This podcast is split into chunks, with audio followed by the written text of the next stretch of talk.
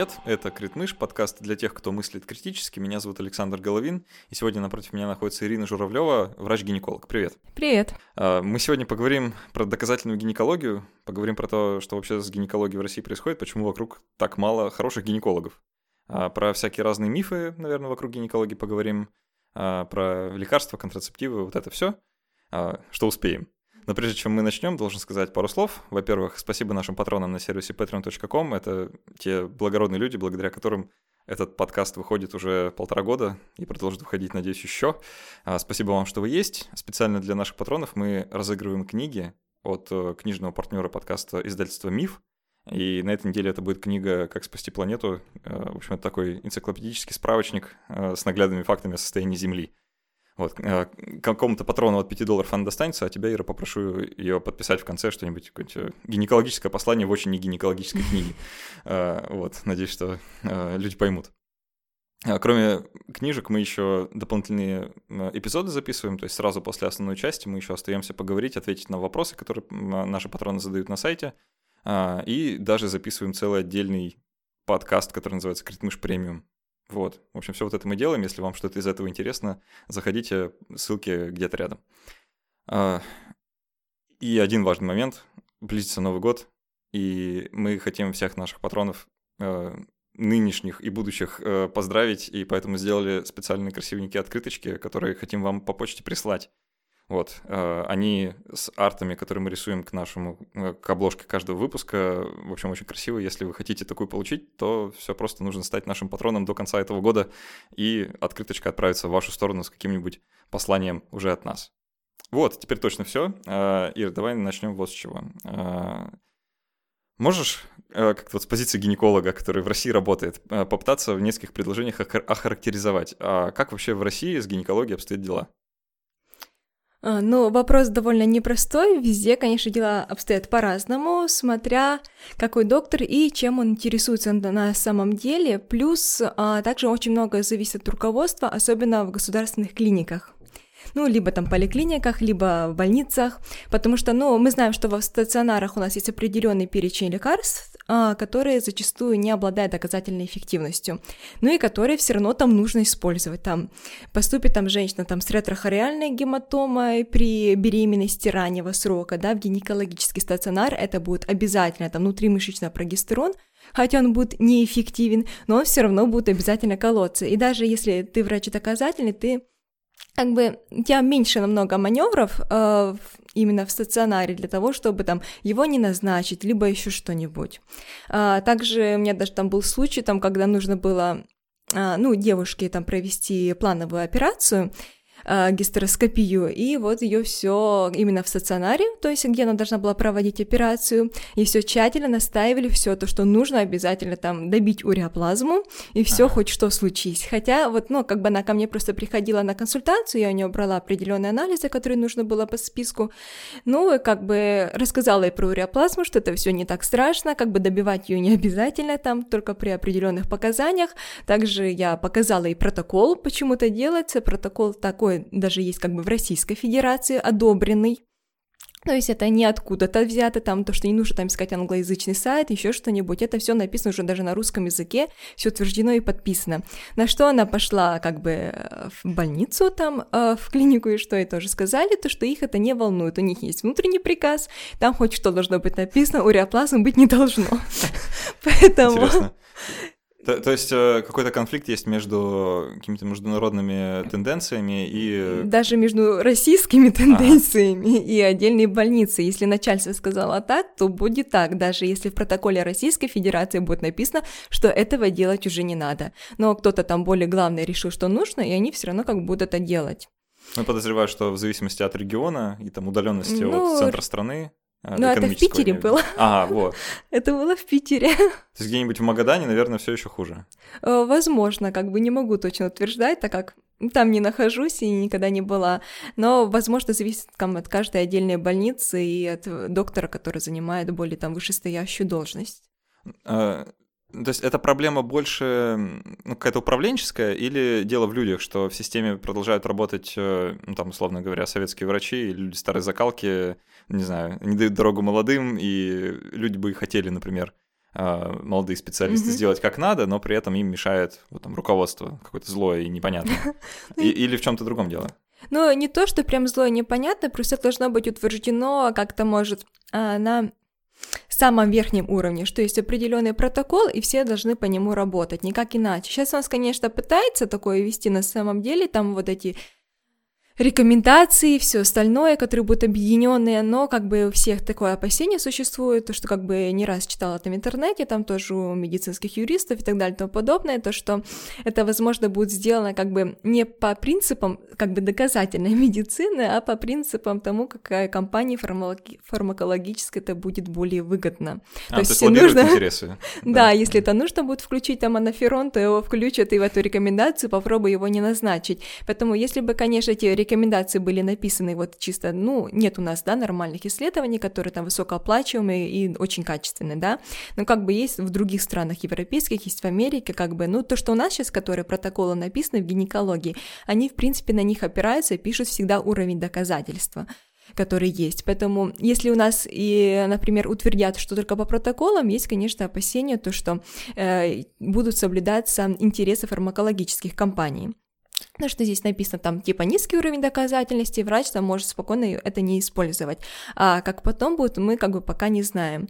Ну, а сейчас у нас как бы есть рекомендации, но вроде как бы ты не обязан им исследовать. Но хотя во многих рекомендациях, даже как бы российских, ну, такие вещи, они опираются обычно на э, исследования именно европейские и американские. А, вообще, в целом, э, если сравнивать э, гинекологию в России с общемировым уровнем, mm-hmm а мы там, где выше середины, ниже середины, а, ровно посередине или где-нибудь на дне. Ну, здесь тоже немножко сложно сказать, так как, ну, я не была в других больницах, у меня пока не было такого опыта именно заграничной гинекологии, но то, что я читала этих докторов, которые все таки съездили, там есть доктор, которая съездила в Америку, есть доктор, которая была в Германии, то есть там все более четко, то есть есть протоколы, они основаны на определенных рекомендациях, они основаны на исследованиях, все, ты это все делаешь. Конечно, ты всегда подключаешь голову, но у тебя есть какой-то список действий, и то, что работает, работает, то не работает. Если заболевание, ты назначаешь вот это. Не нужно там ничего придумывать, никаких схем и так далее. У нас все-таки пока иногда как где-то преобладает фантазия. Творческая профессия. Да, где-то нужно вылечить лейкоциты, где-то нужно вылечить колиформу, которая там где-то обнаружилась в Москве, хотя там тебе вообще по жизни ничего не беспокоит. И, конечно, всегда, конечно, мечтаешь, там, работать, чтобы было вот так, так и так, и не объяснять пациентам по 200 раз, почему ты делаешь вот так. И в итоге же приходится даже протоколы скачивать, даже хотя бы российские, где даже это указано, что это не лечится, либо так не делается. А, ну, слушай, хорошо, что мы э, ты упомянула вот пациентов и то, что mm-hmm. им приходится что-то объяснять. А, ты наверняка знаешь, что а, гинекологи занимают второе место э, среди всех э, врачебных специальностей в вот таком антирейтинге врачей, которых люди боятся. На первом месте стоматологи, понятное дело. Да, ну, Сама зубы... боюсь их. Ну, прекрасно. Зубы есть у всех, да, а показания для визита гинеколога примерно у половины людей. А, как так получилось, по твоему мнению, что гинекологов боятся женщины натурально? Прям очень много страхов. Почему? Почему именно гинеколога? Ну, мне, честно говоря, кажется, то, что больше из-за отношения иногда к женщине, то, что ну, чисто наша как бы культура такая вот, то, что врач там, он где-то там выше, на, а пациент где-то там ниже, так условно говоря, да. Ну, пациент то, мебель в палате, которую нужно вылечить, как понятно. Ну да, и потому что иногда, конечно, бывает там грубость при осмотрах, и, возможно, больше как бы с этим связано, потому что, ну, как бы очень часто даже до сих пор приходили как бы девушки иногда жалуются, либо осмотр грубо проводят, что это больно. Конечно, как бы, да, бывает неприятно, но как бы с пациентом нужно контактировать, спрашивать, как лучше, как не лучше, может как-то, ну, облегчить и сделать, конечно, процесс менее там неприятным, чем он может быть, как бы смягчить всеми максимальными способами, которые ты можешь сделать. Ну и, конечно, человек тебе доверял, потому что эта область довольно интимная, Плюс еще какой-то неприветливый человек, который там в тебя что-то там смотрит, что-то трогает, нажимает больно. Это, конечно, как бы, ну, никуда не годится, как бы даже я как тоже женщина, тоже с моей точки зрения. Поэтому конечно, лучше относиться к пациенткам так, как бы ты хотела, чтобы относились к тебе на приеме. Поэтому мне кажется, больше страх именно из-за того, что доктор не разговаривает, доктор не объясняет, и из-за грубого обращения, потому что, говорю, также пациентки приходили, либо бывает там, ну, сколько у тебя там половых партнеров, и так тебе еще обсудят, не дай бог ты там скажешь там больше одного. другая девочка пришла, потому что и доктор вообще там сказал, она даже не скажет, она живет половой жизнью, потому что доктор сразу же начала при ней обсуждать предыдущую пациентку, у которой там было несколько половых партнеров. И она сказала в итоге то, что она девственница, чтобы ей там никто не доставал ее. Поэтому, конечно, как бы это понятно. Иногда такой вот страх, который бывает. Поэтому мое мнение это грубый осмотр, как бы не общение с пациентом, нет никакого объяснения. То есть то, что себя чувствуешь так, как будто ты вообще не вправе что-то там вякнуть лишнее. Ну да, я тут врач, мне виднее. Да, да, и все остальное. А откуда грубость-то берется? Почему, почему гинекологи внезапно оказываются супер грубыми ребятами? Uh, ну, возможно, мне кажется, это больше как бы отколоски СССР, хоть и не все, конечно, такие врачи, как бы грубые, да, но как бы такой авторитет, то, что врач только так, там всегда высшие пациента, возможно, пошло как бы оттуда. Особенно как-то гинекологических, так как у нас еще ну, ранее там э, секса нет, этого нет, и вот это вот осуждение, поэтому, мне кажется, больше все таки идет оттуда. Mm. То есть э, больше характерно для, э, ну там, э, немолодых специалистов, скажем так. Э, ну да, если честно, даже э, там как по отзывам иногда читаешь, что, ну не то, что не молодых, а именно тех, как больше, мне кажется, от характера человека, конечно, зависит. И бывает, конечно, там и Э, как бы самой даже попадались, в принципе, адекватные доктора, но я просто больше как бы сама там по отзывам где-то так, либо через знакомых выбирала, потому что всегда так же был, как и других женщин, даже у моих пациентов страх наткнуться на какого-то грубого доктора. Э, просто мне вот еще кажется, что э, дело не то, что в гинекологи внезапно попадают люди с плохим характером. Угу. А, также, ну, вряд ли это совпадение, что внезапно они все оказываются гинекологами. А, должно быть какое-то, ну, какая-то причина вот именно для такого поведения. А, ну, возможно, это какая-то общая медицинская беда, которую мы в подкасте, кстати, неоднократно обсуждали, mm-hmm. что вообще в целом врачей не учат общаться с пациентами. О, да, мы, наверное, мы это не упомянули, мы с Ирой учились вместе какое-то время mm-hmm. в ВУЗе. Э, вот первые два года мы вместе учились, не было пар по общению с пациентом. Последние четыре года тоже потом не было. тоже не было. Вот, никогда не было. А, но навык-то откуда-то должен появиться, да, и все его развивают как могут. Для кого-то оказывается, что вот эта форма общения с пациентом, когда пациент пустое место, да, в лучшем случае, в худшем случае нужно его там унизить, как-то а, какими-то манипуля... манипуляциями заставить выполнять свои рекомендации, становится нормой. И это с одной стороны, да, это общая медицинская беда, это не только гинекологов касается. А гинекологи просто, э, ну так уж вышло, что та область, которой они, они занимаются, она э, некоторым образом, ну это не почка, да, это, есть некоторая такая э, моральная коннотация у всего происходящего, да, потому что в человеческих обществах секс неразрывно связан с э, ну, там, эмоциями и с моралью в целом, да, и как-то вот он, несмотря на то, что изменяется, не так уж и быстро. И так как все это вот оказывается в одном месте, неумение общаться, плюс очень интимная тема, и получается куча конфликтов на этой почве, да, как общаться про это мы не знаем, поэтому мы будем просто делать так, чтобы э, нам в ответ ничего не говорили. Максимально быстро зажмурился, все прошло, уходи из кабинета, давайте следующего. Вот, э, ну, примерно вот мне так кажется, что такие причины. Ну, возможно, как бы, ну, здесь тоже как просто работала как бы с разными докторами, и все даже, ну, я когда была в, ординатуре, я больше была как в стационаре, в роддоме. Именно амбулаторная у меня практика началась, когда я вышла сама на работу.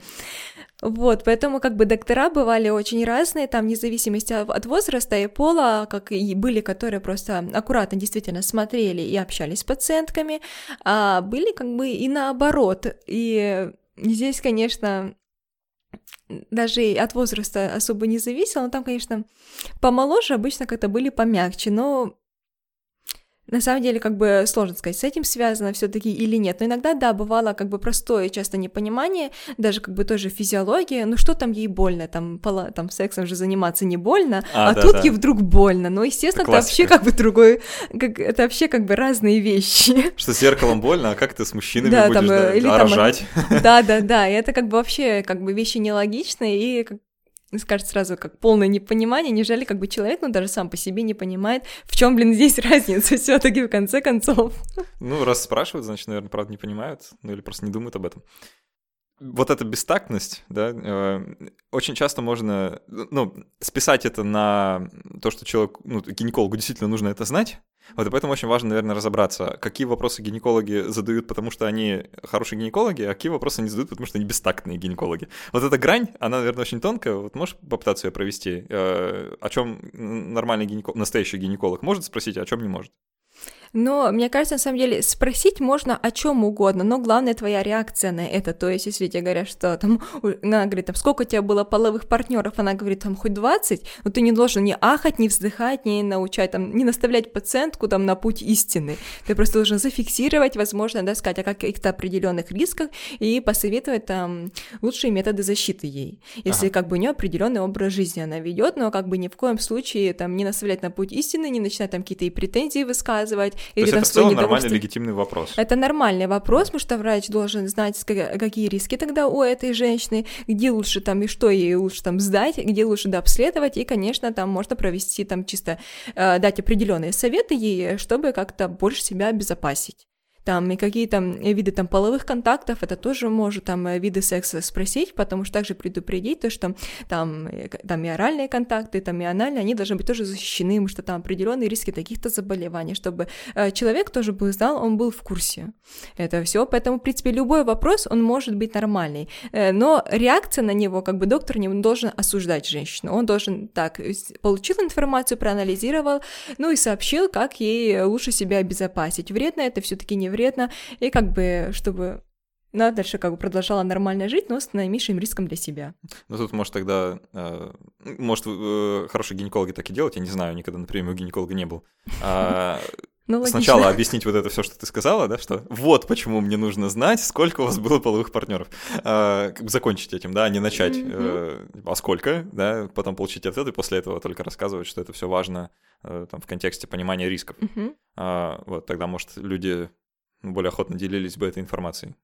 Ну, возможно, но может еще также как бы с самого начала какой-то э, впечатление провести человека, который там не будет тебя осуждать и научать. Ну да, то есть и сразу так... нужно показаться нормальным. Да. И тогда, может, как бы и девушки будут активнее делиться, и женщины, что и как у них было, может, тот же вопрос, там, сколько было абортов, либо еще что-нибудь. Ну, в принципе, иногда тоже как бы могут соврать на этом вопросе. Вот, это же другой момент, что люди наверняка часто говорят неправду вообще. Но как бы да, то, тоже могут быть, но как бы ты обязательно там спрашиваешь, но это как бы тоже стандартный вопрос, там, сколько там беременности, выкидыша, аборта, всего остального и как бы тоже не вздыхать и не умирать там, mm-hmm. пока этим говорят там какую-то большую цифру, как бы спокойно переносить это как бы жизнь человека. Просто если там эта женщина еще молодая, она как бы еще может сделать, просто может когда посоветовать ей более надежные средства контрацепции, либо просто объяснить то, что там а, вред, пользу, то, что там насчет предохранения и всего остального, чтобы она была в курсе. Другой момент, что многие гинекологи э, так спрашивают, а сколько лет? У 25, и до сих пор не рожала. И вот это, э, наверное, второй э, по мощности страх, э, который останавливает женщин вообще, чтобы чаще ходить к гинекологам в целом, да, что первый, там, грубое обращение и неприятные процедуры, а второй будут осуждать. В том числе за то, что, что это мне уже 30, а я все карьера, карьера, да, а все вокруг часики татикают. Вот это, короче, вся вот эта хрень. Хочется узнать, почему, ну, может, те же самые причины, что мы уже обсудили, да, но почему вот именно от гинеколога это можно услышать, а, и действительно ли э, вот современной женщине там, 25 лет э, это уже типа там, поздновато или наоборот рановато? Вот как ты сама к этому относишься? Но как бы также, говорю, врач там поучать вздыхать не должен, это личная жизнь женщины, но он, конечно, может предупредить ее там об определенном там авариальном резерве яйцеклеток, то, что там лучший возраст рождения от такого-то возраста до такого-то возраста, да, потом там шансы снижаются, там а, больше может быть э, количество выкидышей, больше неудачных беременностей, но решает всегда сама женщина, как бы вздыхать, то, что как ты еще не родила, может, она вообще не хочет рожать, потому что у меня были девушки, которые как бы вообще, в принципе, детей не собираются рожать, рожать. И как бы все нормально. И как бы просто они говорят, и все, никто не вздыхает, не ухает. Поэтому врач должен сказать наиболее благоприятный возраст, если женщина вдруг э, как, вообще задумывается о детях. Во-во, а... вот этот момент. Просто э, если женщине просто 25, и ты начинаешь ей говорить, а вы знаете, что там авариальный цикл, то еще там э, количество выкидышей будет больше, то это уже тоже похоже на какой-то харасмент. Не, не обязательно это в 25 лет говорить. Ну, просто, э, ну, наверное, такая информация, особенно если э, женщина сама не предъявляет там каких-то жалоб на тему того, что она хочет завести ребенка, не может или еще что-то, да, а, или сама не спрашивает. Говорить вообще об этом, ну, наверное, странно. Честно, я об этом вообще не говорю, если они меня не интересуются. Ага, вот. Я как раз об этом. Э, Не говорю там, что просто еще есть такой миф, то что беременности лечат от а, всех болезней. Поэтому, возможно, как бы некоторые доктора так и говорят, как не рожала, там эндометриоз, а ради пройдешь, там алькодисменорея, а пройди родешь, а, там а ради пройдешь, извиняюсь. Поэтому, возможно, тоже такое, то, что миф существует, то, что там беременность, там чуть ли не целебная сила, и все как будет окей потом после нее. Поэтому больше вообще что с этим. реальность немножко сложнее, чем... Да, реальность немножко сложнее, там редко там, когда будет все окей, и как бы обычно все возвращается к тому, чего было. Есть некоторые состояния, когда это, конечно, может облегчить уже алькодисменории, но в небольшом проценте случаев. Mm. А так как бы, конечно, из одной алькодисменории беременеть не стоит, если как бы женщина не собирается. Мама, а почему ты меня завела? Хотела избавиться от алькодисменории. Да. Неплохо, хорошая причина.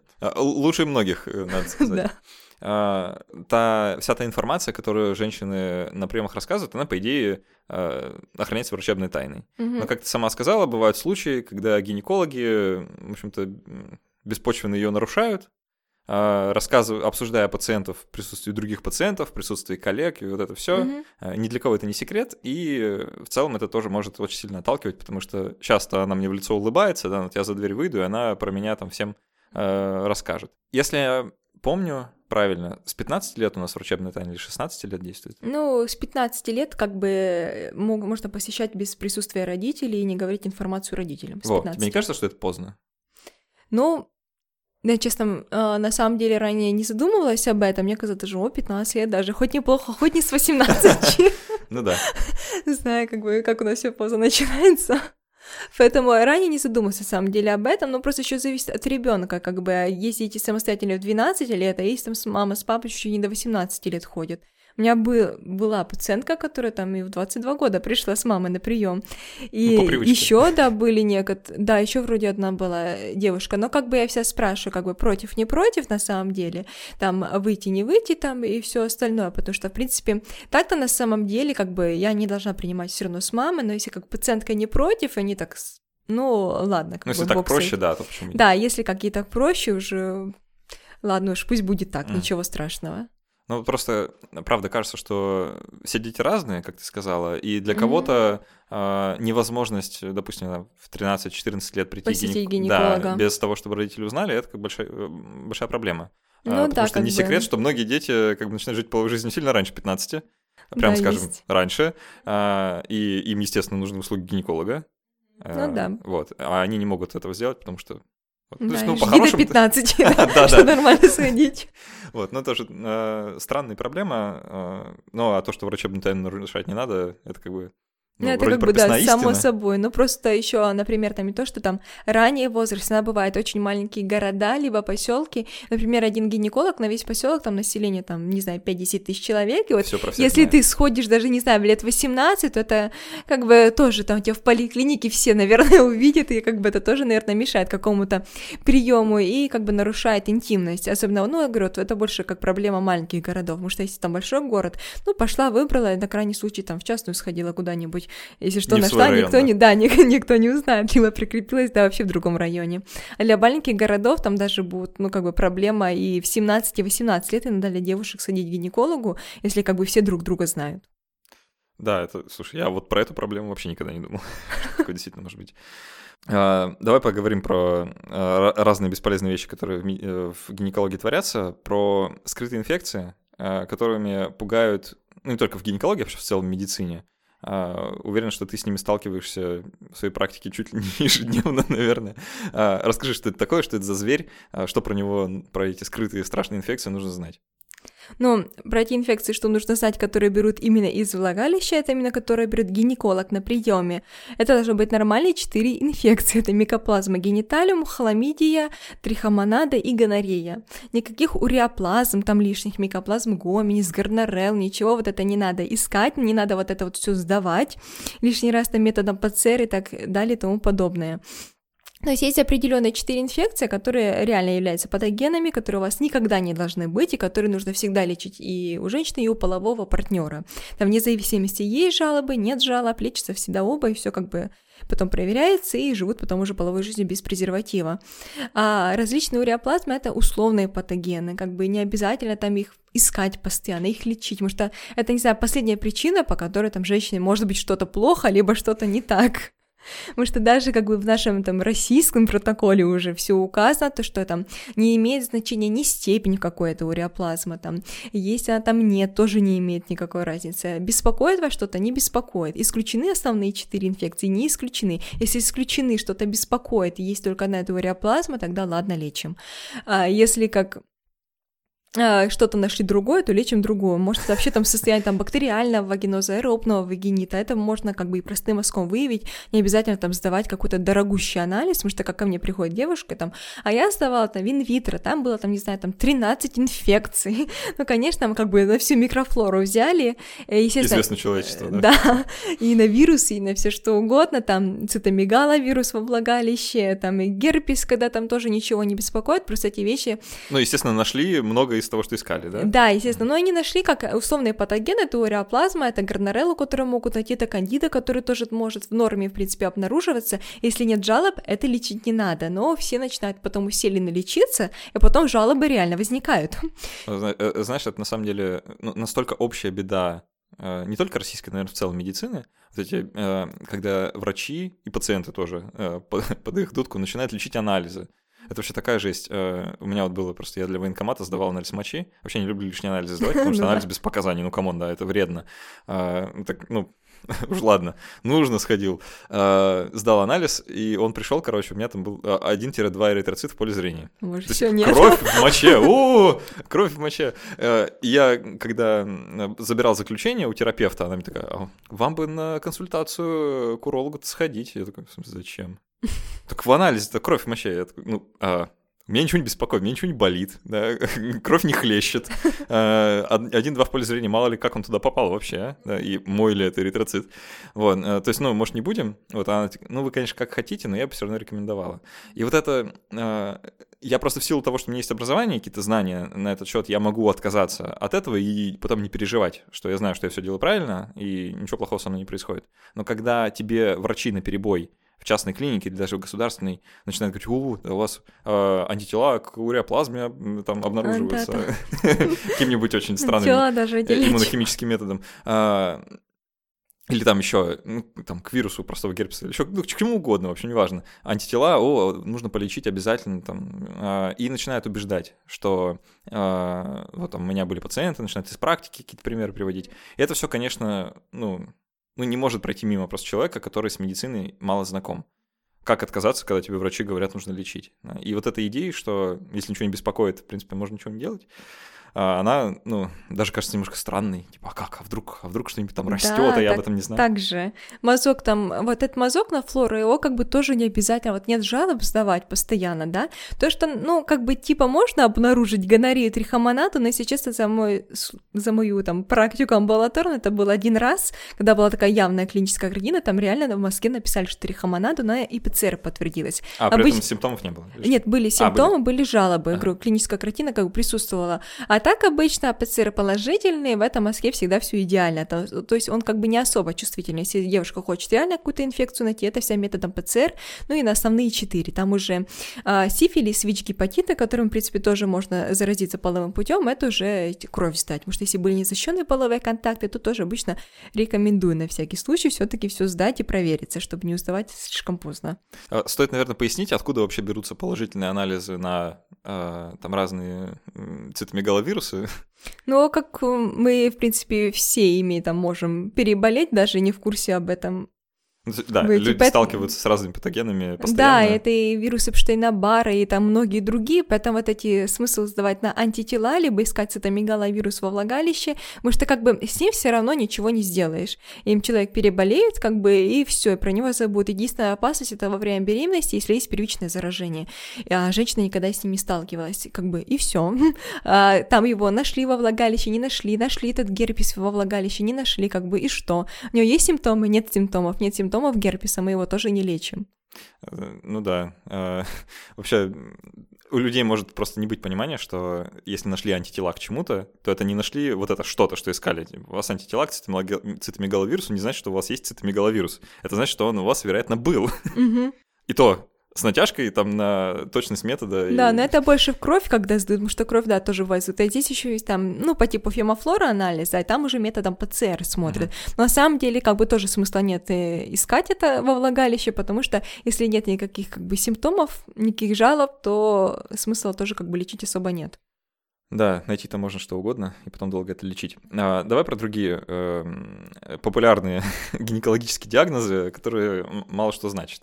А, эктопия шейки матки или эрозия? Что, что ну, эктопия это правильно, а. а эрозия это как раз-таки неправильно. О, расскажи, в чем разница, потому что я уверен, э, большая часть слуш... слушальниц... Слу... О, господи, слушай. Слушателей. Слушателей, да, как-то это очень плохо феминизируется. А, слушательниц, о, а, сталкивалась э, так или иначе с этим диагнозом в том или ином виде. Ну, на данный момент даже в российском протоколе уже сказано, который тоже, кстати, распечатала, теперь показываю пациенткам, то, что это не является патологией, это вариант нормы. У нас что, есть... что из этого не является патологией? Подожди. А, эктопия, эрозия. эктопия. Эктопия. Эрозия — это вообще немножко неправильное использование данного слова. Э, к той проблеме, которую, как бы проблема в кавычках, которая имеется. Эрозия, это у нас идет повреждение эпителия. То есть э, настоящую эрозию я видела только один раз, которая, в принципе, ушла там за неделю, как только мы удалили фактор, из-за которого она возникла. И все. Это как бы все ткань обратно запитализировалась, все отлично. Человек живет дальше и радуется жизни. Эктопия — это, как бы, сейчас объясню, на шейка матки есть, есть наружная часть, которая, на которую покрывают многослойные плоские эпителии. А внутри цервикального канала у нас идет цилиндрические эпители. И когда это цилиндрические эпители вылазят немножко наружу, у нас а, мы видим такое красное пятнышко, а, которое и мы называем эктопией. То есть эпителий расположен немножко не на своем месте. Просто у нас немножко сдвинута как бы зона трансформации. Ну, ничего страшного в этом нет. Она, э, эктопия не приводит к раку. Это очень частое состояние. Чуть ли не каждая вторая женщина приходит с эктопией. Особенно молодые девушки. Потом просто эта зона может может э, заэпителизироваться и смещаться ближе к цервикальному каналу, и потом даже вообще может не быть. Но у кого-то остается, у кого-то не остается, как бы ничего страшного в этом нет. Эктопия не приводит к раку, не значит, что все у вас там снаружи цилиндрические эпители туда, рак все вам гарантирован. Как бы э, частота рака, что у женщин с эктопией, что без эктопии, она одинакова, потому что ВПЧ поражает там зону стыка этих двух эпителиев. Там а, без разницы, где эта зона стыка Да, находится. она может вообще быть в цервикальном канале, и как бы шейка матки будет выглядеть идеально, а рак развивается внутри. Поэтому к раку не приводит, ничего плохого как бы не дает. У некоторых женщин просто могут увеличиться количество слизистых выделений, потому что клетки цилиндрического эпителия продуцируют слизь, либо иногда возникать кровянистые контактные выделения после половых контактов. Поэтому э, просто, если очень сильно беспокоит вот именно вот это, очень большое количество выделений, либо постоянные кровянистые контакты, то в таком случае могут рекомендовать э, лазерную вапоризацию, ну, убрать, да, э, эктопию, потому что она снижает качество жизни женщины. Но не просто так. Угу. То есть э, просто из-за того, что кто-то написал страшные слова в карте эктопии шейки матки, что там прижигать не надо. Да. Только если... Э, да, раз в год, показания. как все сдают цитологию, и там, если что, по показаниям ВПЧ. Ну, там до 30 лет, после 30 желательно ВПЧ. Есть еще какие-то э, диагнозы, э, с которыми ты сталкиваешься, которые э, такие не очень доказательные? Ну, самое часто, да, это, конечно, эктопия, которую нужно срочно удалять. Это вот уреоплазма, либо лечение горнорел, а, либо просто лечение лейкоцитов, даже не диагноз, это просто лечение лейкоцитов в мозге. А, у вас лейкоциты в мозге, давайте полечим, так что Да, это постоянно так, потому что там говоришь, нет, не надо лечить, нет, пошли еще куда-то сходили, нет, начали лечить, и теперь проблема, потому что все время что-то жжет, то есть не было проблемы, а теперь она появилась, и разбирайся теперь вот с этим. То есть, э, подожди, а как же? Э, лейкоциты, это значит, что воспаление. Это в крови, а не в мозге. А, подожди, они лейкоцит в крови лечат? Ну, нет, в мозге лечат. А, Я ну, говорю, да. лечение, да, воспаление это в крови, если там лейкоциты А, да. повышены, мы смотрим бактериальная вирусная инфекция, в зависимости от вида там лейкоцитов. А в мазке это не имеет такого большого значения, если нет никаких инфекций, которые мы упомянули, там четыре основные, там, ну, в крови там и другие немножко ищем, то как бы и нет жалоб, то мы ничего не Ну, трогаем. то есть, если там лейкоциты не столько, что их ложкой нужно доставать, да, то, в принципе... Но даже там хоть сколько не будет, если у нее нет жалоб, не надо Ну это да. ничего трогать. А если там даже у нее там будет ничего так мазок, ну, в принципе, нормально, даже по методу там многих врачей, там малое количество лейкоцитов у женщины есть жалобы, то, конечно, нужно искать какую причину. А, давай теперь поговорим про самую, по-моему, классную историю вообще во всей гинекологии, которую э, я вот сейчас, пока готовился, тоже прочитал еще по- подробнее, узнал много интересного, вот хочется с тобой это обсудить. Про э, комбинированные оральные контрацептивы. А, Я уверен, тебе тоже задают про это много вопросов, э, и женщины, и девушки, которые приходят на прием. Давай вкратце, что это за метод контрацепции, просто для всех ликбез краткий проведем, да, а а потом к моим э, вопросам перейдем. Ну, гормональный метод контрацепции, таблеточки, ну, если вот комбинированные оральные контрацептивы, да, то чаще всего, конечно, имеет в виду таблетки, которые пьются там каждый Ну, оральное день. слово там именно поэтому, Да-да. да, а не потому, что Да. люди подумали. Да, в каждый день в одно и то же время желательно. Короче, таблетки, они просто подавляют овуляцию, а, рост эндометрии, увеличивают количество слизи в цервикальном канале. То есть три основные методы, которые дают именно контрацептивные действия. Основное – это подавление овуляции. Нет овуляции, нет доминантного фолликула, нет доминантного фолликула, мало эстрогена, мало эстрогена, не растет эндометрий нормально. То есть, э, если совсем э, так э, эм, в простых терминах описать, организм начинает думать, что он немножко беременный. Ну, можно как бы и так сказать. Ну, по гормональному уровню он немножко выше, чем... Да-да-да. э, И поэтому э, Всё овуляция не блокируется. наступает. да. А, Довольно эффективный метод контрацепции, насколько Да, вообще бывают если нормально принимать, э, как бы нет никаких оплошностей каждый день, там в одно и то же время. Ну, конечно, можно какие-то сдвиги на самом деле делать, но как бы всем говорю в одно и то же время, потому что по-любому кто-то куда-то сдвинется. Ну да. А, другой момент, что очень часто можно услышать, что вот эти препараты нужно при- принимать, э, там, допустим, 21 день э, цикла, а последнюю неделю, или вот 7, И 7 дней перерыва, э, да. нужно делать 7 дней перерыва, да. Мгм. И вплоть до того, что многие препараты вот в упаковке там или ровно 21 таблетка, в расчете, что это на 28 дней, да, а, либо там 28 таблеток, но 7 из Семь них плацебо. плацебо. А, почему так? И насколько это обосновано? Но на самом деле сейчас обсуждается, насколько, да, действительно это обосновано, нужны ли вообще женщине эти кровотечения отмены. То есть это не настоящая менструация, это просто реакция эндометрия на то, что вот эти 7 дней, в некоторых на самом таблетках 4, а есть там некоторые даже сейчас 2 таблетки плацебо, э, просто должны быть менструально подобные выделения. То есть это обозначает, что организм не беремен. То есть э, что, что происходит? Э, э, Женщина принимает таблетки, принимает, принимает, принимает, у нее нет менструации, э, и она м, Перестала принимать, перестала принимать или принимает И- плацебо, э, уровень и гормонов э, падает, снижается. да, и- и отрогается эндометрий. да.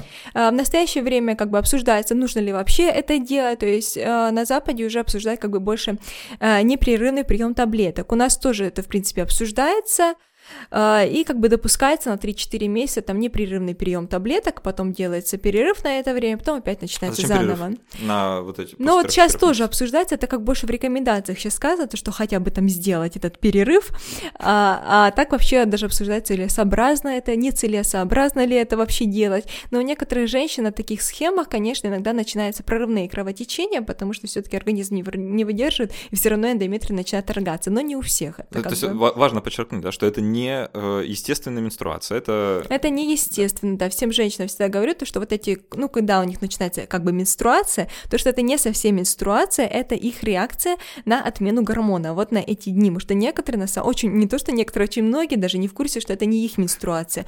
А почему они стали менее скудные, они не такие, как раньше? Ну, я говорю, так это же не, ну, как бы нормальные. Главное, чтобы что-то немножко покровило, вы не беременны, все, идете, принимаете дальше, все хорошо.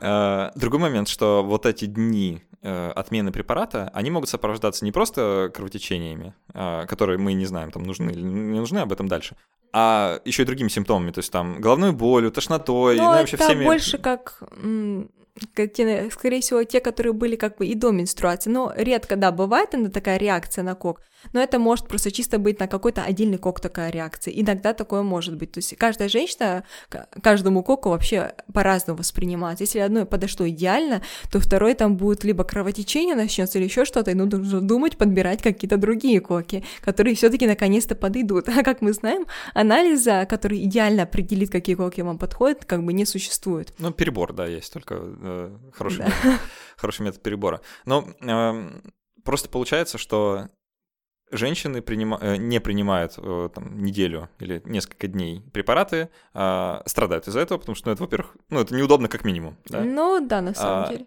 И мы не уверены, что это вообще зачем-то нужно.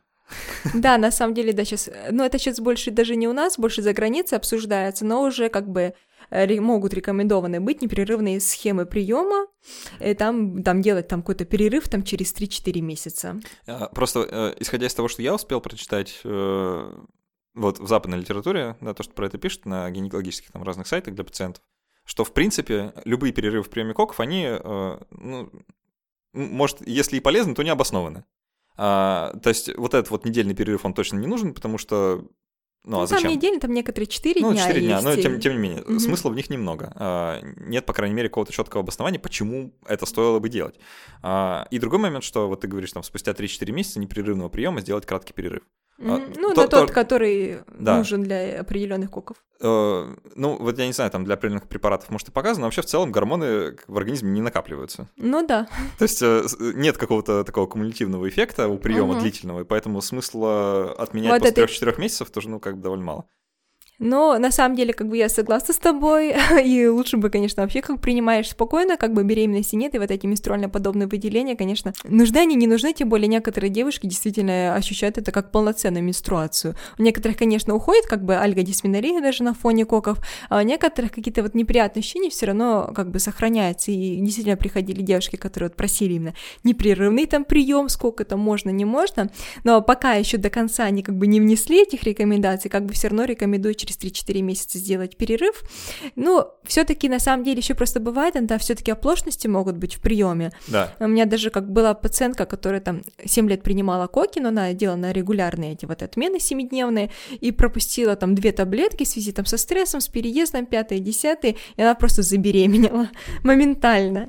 И вот просто... еще тоже момент, что люди, когда делают перерывы, допустим, они когда не нет знают, плацебо-таблеток, да, когда да? они беременны они или нет, была ли какая-то оплошность, либо нет. а, не, я не про то. То, что люди, когда им нужно делать эти перерывы, особенно если в упаковке нет плацебо-таблеток, они просто забывают их принимать вот именно в эти моменты, когда нужно перестать и когда нужно mm-hmm. возобновить. Это же самые такие Ну, да, могут периоды. быть. Поэтому ну, придумали теперь плацебо-таблетки, чтобы было попроще. Да уж. Э, главное их не поменять местами, чтобы рулетки Да-да-да. Нужно разобраться тогда, откуда эта рекомендация изначально взялась. Почему э, вообще людям, которые вот этот э, фармакологический препарат выпустили на рынок, пришла идея, что нужно его принимать вот там э, с перерывом в 7 дней? Угу. Откуда это? Почему? Вот, если честно, я тебе скажу то, что фантазировать как бы на данный вопрос, как бы вот не смогу тебе сказать, потому что как бы история приема кок довольно долгая, это одни из самых исследованных препаратов, которые там начинались с самых больших доз, сейчас все меньше и меньше и меньше, выбирают как бы минимальную эффективную дозировку, которая все-таки подавит овуляцию. Только сейчас начались разговоры, почему это вообще нужно прерывать, почему нет, но... О, удивительно, да. самый исследованный препарат, да, но, но почему-то его практика применения какая-то очень странная. Да. Возможно, раньше как бы считалось, типа, для психологического эффекта, что, что как бы есть э, менструация, может быть, нет. Но и на самом деле для некоторых женщин, да, лучше э, знать точно, беременная она или нет. Потому что если женщина как-то может принимать иногда как попала, да, то здесь она узнает там 4 недели будет, ну, акушерских, да, беременности, а там она узнает уже будет конец первого триместра, либо начало второго. Поэтому если вот точка... А ты поэтому 3-4 месяца рекомендуешь делать? Ну, а это не то, что я рекомендую, это пока то, что они обсуждаются, рекомендуют, ага. я тоже читала, как бы, потому что как у меня были пациентки, которые просили мне беспрерывный прием, то мне как бы тоже пришлось немножко порыться и почитать статьи на эту тему, какие осложнения, и как бы, да, они говорят, можно как бы и всю жизнь, но, э, ну, не всю жизнь там до менопаузы, но рекомендуется, типа, прерывать, но пока они тоже еще сами обсуждают, нужно это либо не нужно. Я слышал две версии происхождения вот этой рекомендации делать перерыв в 7 дней, ну или сколько-то дней в приеме. Ну, 7-4. А, одна очень фантастическая, этого интересно, а другая э, более обыденная. Начну с фантастической. В общем, э, дело в Папе Римском и в католической церкви. А, и якобы люди, которые э, препарат создавали вот именно с контрацепти... контрацептивными намерениями, они хотели, чтобы католическая церковь, которая против контрацепции практически в любом применении, чтобы они одобрили. Вот. И в общем, была какая-то найдена золотая середина, значит, когда а, папе римскому предложили, ну вот они будут принимать, но только 21 дней, 21 день, а 7 дней типа вот не будут. А, и очень часто э эту легенду, судя по всему, потому что доказательство того, что это вообще из-за этого, часто пересказывают в интернетах, можно найти массу ее версий. А, мне кажется маловероятным, что Папа Римский здесь сколько-нибудь да. причем все-таки. А, но если да, то очень странная рекомендация. Угу. И зачем ее тогда соблюдать, да? Ну да. Э, не католическим женщинам. А, другая версия, более обыденная, э, заключается в том, что когда препарат исследовался, э, вот только начинали его исследовать, он вообще в целом вот эти гормональные контрацептивы, они не были задуманы как контрацептивы, а были задуманы как средство для увеличения как раз для лечения бесплодия в некоторой степени. То есть там, э, так как они э, как-то имитируют э, подобие беременности вот по гормональному фону, да, тогда препараты, как ты сказала, были сильно выше по концентрации, и в целом э, вызывали у женщин э, симптомы беременности, если можно так про беременность в целом сказать, не знаю, говоришь так или нет, но признаки беременности, то есть там утреннюю тошноту, какие-то еще вещи, то есть изменения в самочувствии, и после отмены препарата а, как пишут э, вот, в соответствующих статьях, эти женщины вроде бы беременели там, спустя какое-то время. Ну, ребаунд-эффект сейчас сом... сомнительный, считается я больше то... все-таки мифом. Я тоже, не, я вот в эту часть не верю, но э, то, что они как раз принимали это курсом 21 день, потом 7 дней перерыв, да, э, может быть, это как-то вот докатилось до нас, угу. э, и до сих пор используется вот в таком виде, хотя причин для этого вроде бы и нет. Вот это, мне кажется, более правдоподобной версией. Э, ну, хотя, может, и Папа Римский приложил руку, кто знает. Ну, просто еще, э, так же говорю, как я сказала, даже по тем исследованиям, которые я читала, просто не все женщины выдерживают вот этот а, длительный перерыв. То есть организм все равно может как бы сделать сюрприз в виде прорывного маточного кровотечения. Mm. Поэтому есть как бы еще и связь с этим. То есть каждая женщина может отреагировать и по-разному, и все-таки как бы на непрерывном приеме случаются прорывные маточные кровотечения.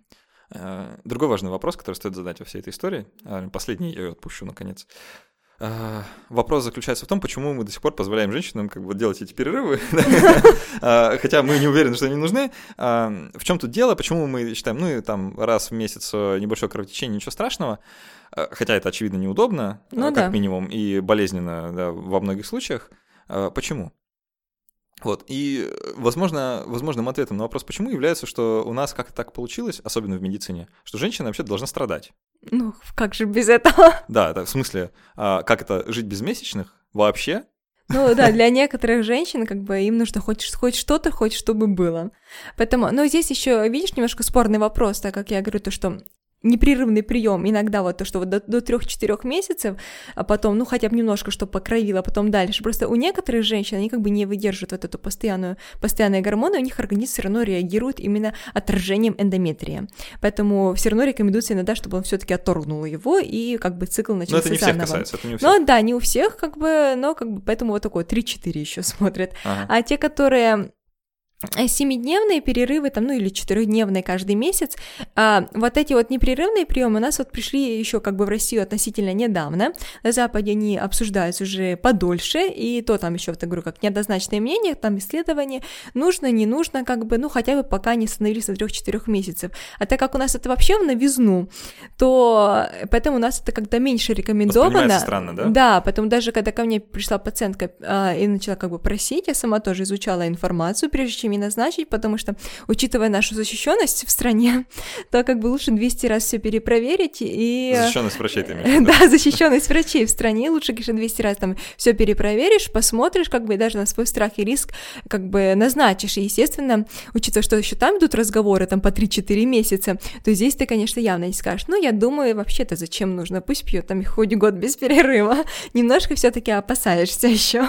Ну да, вообще просто есть э, замечательные исследования, которые вскрывают вот некоторую такую uh, очень странную тему, если честно, что к женщинам очень предвзятое отношение именно вот с медицинской точки зрения. Uh, то есть есть исследования, которые показывают, что врачи меньше обращают внимание на жалобы женщин на боль и больше обращают внимание на жалобы мужчин на боль. Что женщины, там, у них выше риск развития последствий инфаркта, Угу. Потому что им там не назначают какие-то препараты. В общем, как-то по-другому их лечат. И так пройдет.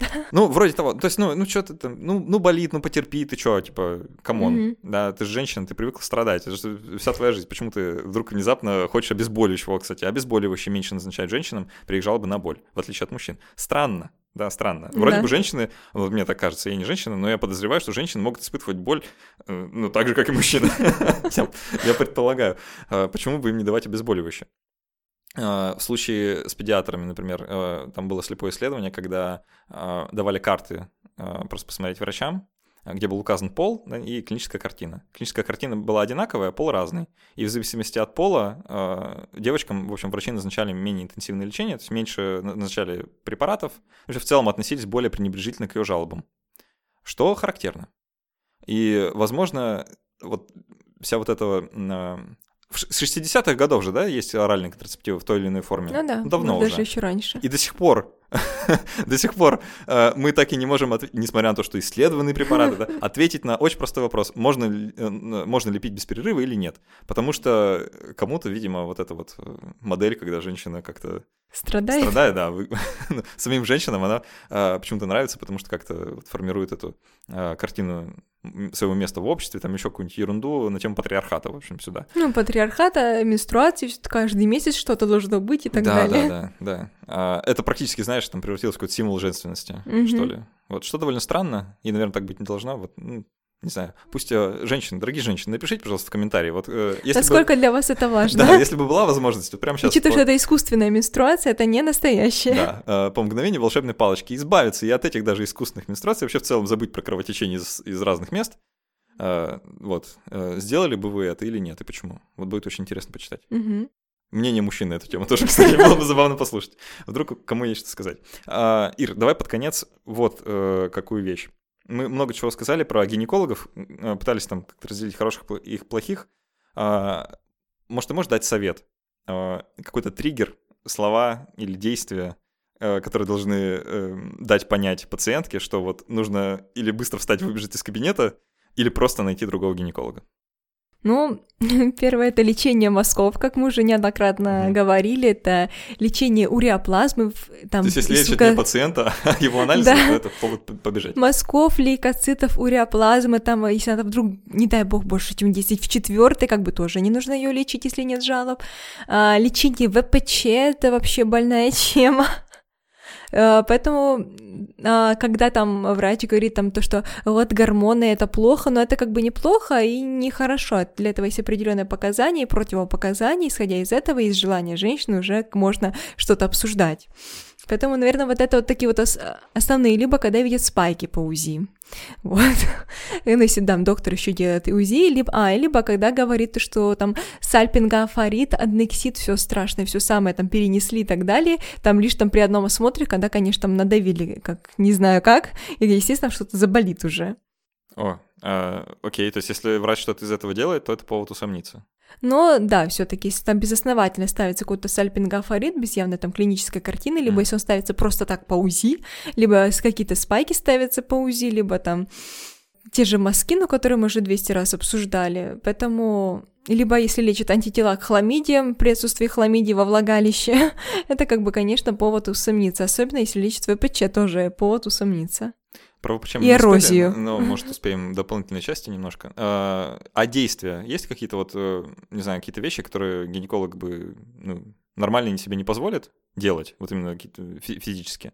А, и вот что, что такое можно заподозрить, чтобы Там, прервать осмотр, например, или найти... При осмотре иметь? Ну, например, да, при осмотре. Ну, при осмотре, на самом деле, если амбулаторный осмотр, то, в принципе, все делают его как бы стандартно, там кто-то более мягко, кто-то более жестко, но как таких каких-то явных противодействий как бы нет. А, возможно, как бы я пока не работаю там шейка матки, там удаление, там дисплазия, не удаление, возможно, там а, в ходе каких-то таких оперативных вмешательств, то есть там, где не нужно там никаких там непонятных тампонов вставлять до вот этих лечений и всего остального, потому что некоторые там начинают какую-то тоже ерунду да, рекомендовать, которая там вообще не нужна, либо там ну вот, может, больше в таком плане, но вот именно самые стандартные, там каких-то таких нет. Просто кто-то может более жестче, кто-то помягче делать, но прям ну, то есть можно ориентироваться на свои ощущения. Если да, комфортно... на свои ощущения, потому что да, кому-то будет больнее, кому-то будет вообще никак, и будут себя чувствовать прекрасно. Здесь как бы ничего такого при ну, обычном самосмотре как бы доктора не делает.